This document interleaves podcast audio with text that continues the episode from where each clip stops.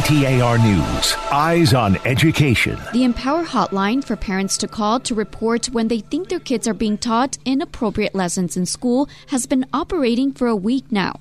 So, how's it going? State Superintendent of Public Instruction Tom Horne says the Arizona Department of Education is investigating no more than half a dozen reports so far. I think as time goes on, you know, there'll be a lot more, but uh, we're just starting and it's not widely known yet that we have this hotline. In total, his office has gotten about 2,000 emails and 600 calls and voicemails through the Empower hotline. A majority at this point are crank calls, but we're not going to be dissuaded by that. We're just going to ignore them. Griselda Zetino, KTAR News.